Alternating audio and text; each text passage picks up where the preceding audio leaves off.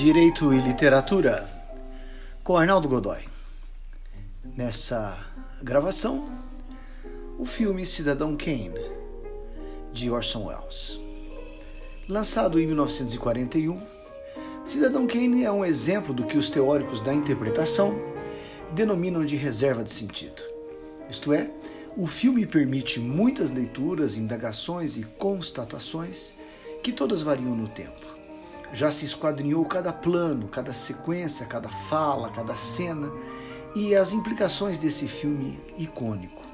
Orson Welles tinha 24 anos quando o filme foi realizado, o que lhe garantiu todas as prerrogativas de menino prodígio. Há senso comum de que Cidadão Kane seria o melhor filme de todos os tempos. Isto é, se possível levar a sério essa decisão do board do American Film Institute. Cidadão Kane é centrado em Charles Foster Kane, que é protagonizado pelo próprio Orson Welles. Também é senso comum que o filme explora caricata referência a William Randolph Hearst, milionário do setor de comunicações nos Estados Unidos, dono de jornal. Ao que consta, Hearst contrariou-se com o conteúdo do filme, retardando até quanto pôde o seu lançamento. Hearst não perdoou a paródia de Wells. O tema mais comum referente a Cidadão Kane é o enigma da expressão Rosebud, que Kane pronuncia no momento de sua morte. Rosebud, Rosebud. É a base da linha narrativa, ponto de partida para a cosmologia própria desse deslumbrante filme. Com o pretexto de se encontrar o significado da expressão Rosebud, visita-se a vida de Kane, em vários momentos e de formas sobrepostas com uma total desconsideração para uma evolução linear da narrativa. É uma das mais apreciadas características da obra-prima de Orson Welles. Repórteres procuram o significado da expressão Rosebud. Que mistério é esse? Para isso, conversam com várias pessoas que conviveram com o jornalista. Na medida em que as reminiscências surgem, o espectador é envolvido na trajetória de Kane. Não se consegue livrar do poder dessa personagem um imã conceitual prende o espectador na poltrona.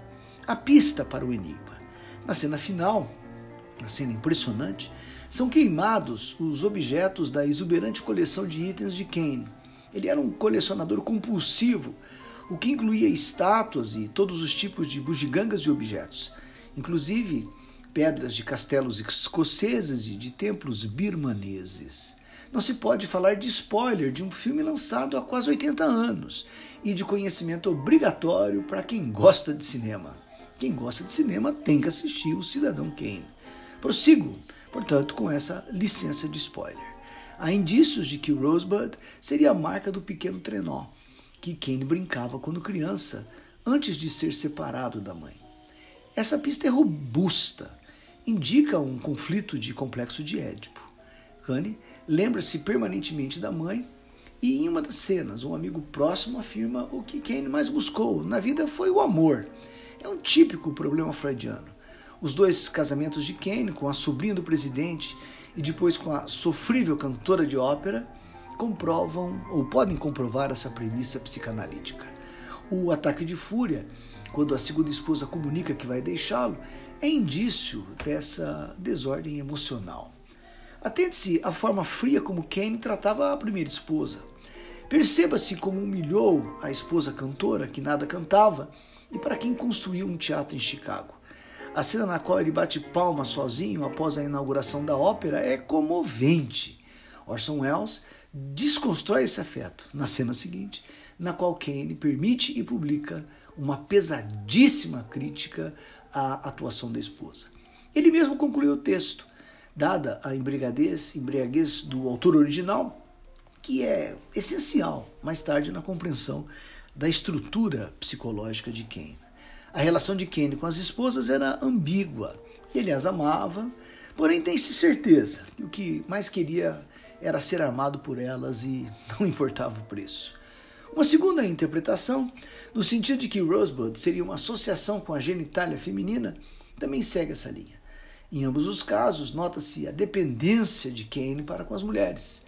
A mãe, no caso do trenó que lembra a infância, ou as esposas, na suposição de que Rosebud significa o clitóris. A obsessão era latente e flagrante. O enigma pode ser decifrado pelos espectadores. Os protagonistas desconhecem o sentido da expressão, embora especulem. As personagens do filme não descobrem o que seja Rosebud. Resignados, concordam ao fim que uma palavra não explica a vida de um homem e dão então o caso por encerrado. E porque o enigma de Rosebud é matéria para detetives, pode-se apontar para um outro ponto que torna Cidadão Kane uma obra contemporânea. Kane definia-se como uma autoridade no que as pessoas pensavam. Era um formador de opinião. Seus jornais ditavam comportamentos. Kane parecia um progressista. Em editorial, fixou uma carta de intenções, declarando-se defensor dos trabalhadores e dos explorados. Tentou eleger-se governador. Desistiu, porque, chantageado por seu opositor, que sabia que Kane tinha uma amante, a cantora com quem se casou em seguida. Não era tão poderoso assim. Nessa cena, ainda que tenha mantido uma integridade para com o que vivia com a amante, Kane mostrou-se um fraco. Não reagiu à altura. Gritou e gritou como uma criança mimada. Ainda hoje, Cidadão Kane é um filme que esguicha surpresas no espectador. Oscila entre a simpatia e o desprezo que temos para com o milionário dono do jornal. Afinal, quem não tem pena de um menor abandonado pela mãe? Quem não se seduz com as opções populistas de Kane? Quem não o despreza pelo apego às estátuas e tudo mais que colecionava? Quem não se surpreende negativamente com a forma como a qual Kane chantageava as esposas, dando tudo e ao mesmo tempo negando tudo também. Há um outro ponto que chama atenção. A fortuna de Kane, herdada de um negócio da família em relação a uma mina de ouro, é mal explicada, ou, no limite, é secundária no filme. Trata-se de uma mina de ouro herdada pela mãe. A mãe é impassível quando entrega o filho aos administradores da fortuna. Algum mistério que o roteiro recusa qualquer importância. Há uma fabulação da riqueza, aliás, uma técnica narrativa que fascina os norte-americanos. Não importa de onde vem a riqueza, importa-se o rico. Colocado em seu devido contexto histórico, o Cidadão Kane é um filme de, dos tempos do New Deal, de Franklin Delano Roosevelt. Kane é o típico New Dealer, um homem de esquerda, como qualificariam os conservadores norte-americanos. Nesse sentido, no tradicional fracionamento político que há nos Estados Unidos, Kane seria associado aos democratas. O seu jornal, o New York Daily Inquirer, não perdoaria o populismo norte-americano de hoje, que sabemos é conservador até a medula. Porém, as, as motivações políticas de Kane transcendem as boas intenções. Kane é um manipulador.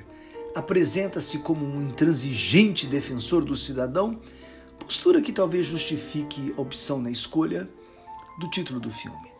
Cidadão Kane, na minha compreensão, muito provavelmente equivocada, é também uma advertência para com o desconforto da riqueza e da abastança, no sentido ético de que é o trabalho, e só o trabalho, que justifica a fruição de bens materiais. Kane é vingativo, é cruel, é perdulário, é pedante. Kane é também doce, é apaixonado, é também comprometido e é também sincero. Muito mais do que o enigma de Rosebud, que pode ser um problema falso, creio que o núcleo dessa fascinante obra consiste em ouvirmos em Kane constantemente a provocação da esfinge da tragédia grega, que pretendia ser decifrada sob pena de devorar o interlocutor. Decifra-me ou devoro. Decifra-me ou devoro-te Palavras da Esfinge. É um bom mote que constrói relações de mútuo afeto e carinho. Pode ser uma das chaves interpretativas do universo de Kane, que tudo tinha, o que tudo podia dar, exceto o que mais se busca, porque não tinha, e o que mais se tem dificuldade em genuinamente oferecer: afeto e amor.